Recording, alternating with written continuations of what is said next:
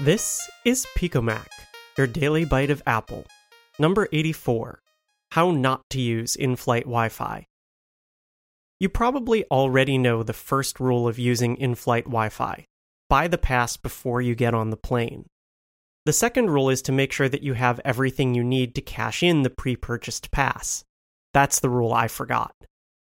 A week ago, I was traveling to San Francisco and had some podcast work that needed to get done along the way. Four hours in the air would be just enough to do my work, and also enough to justify a sixteen dollars GoGo plan. I'd never crossed that value threshold before, so I didn't have a GoGo account. No problem, right? As I was packing, I grabbed the closest computer, my iMac, created an account, and made my purchase, all with the help of one Password. I got on the flight, opened up my MacBook, and realized that my GoGo credentials were nowhere. This was a combination of user error on my part and some recent changes to how one Password does syncing. A few months ago, I realized that when syncing one Password vaults with Dropbox, a lot of information is stored in the clear. No passwords, of course, but the titles of all your accounts.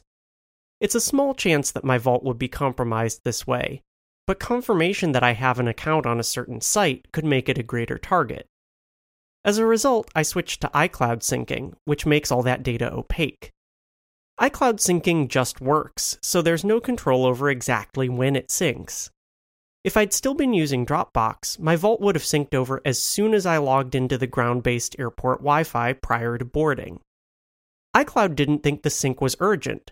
The one Password app wasn't open, after all, so it just didn't perform it.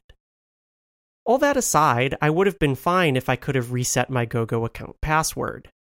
There's an option for that, even on the plane, but it requires answering a security question. And what is my mother's maiden name?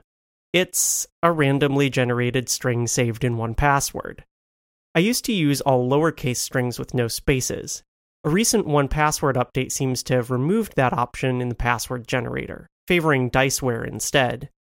That was even more frustrating, because I could remember two of the words, but not the third. That left me completely sunk. I could buy another pass at the increased in-flight rate of twenty-seven dollars, or disconnect for four hours. I opted for the latter and still managed to squeeze in my work. At least the first rule of plain Wi-Fi did some good. Those prepaid passes are valid for a year, so I got to use it on the way home, after I triple-checked that one Password had synced. PicoMac's opening music is Galaxy Exchange by Breakbeat Heartbeat. Check out all her work at breakbeat heartbeat dot bandcamp dot com. If you have feedback, you can get in touch with me at ecormany on Twitter. That's E C O R M A N Y. And for updates, you can follow at underscore PicoMac. Thanks for listening.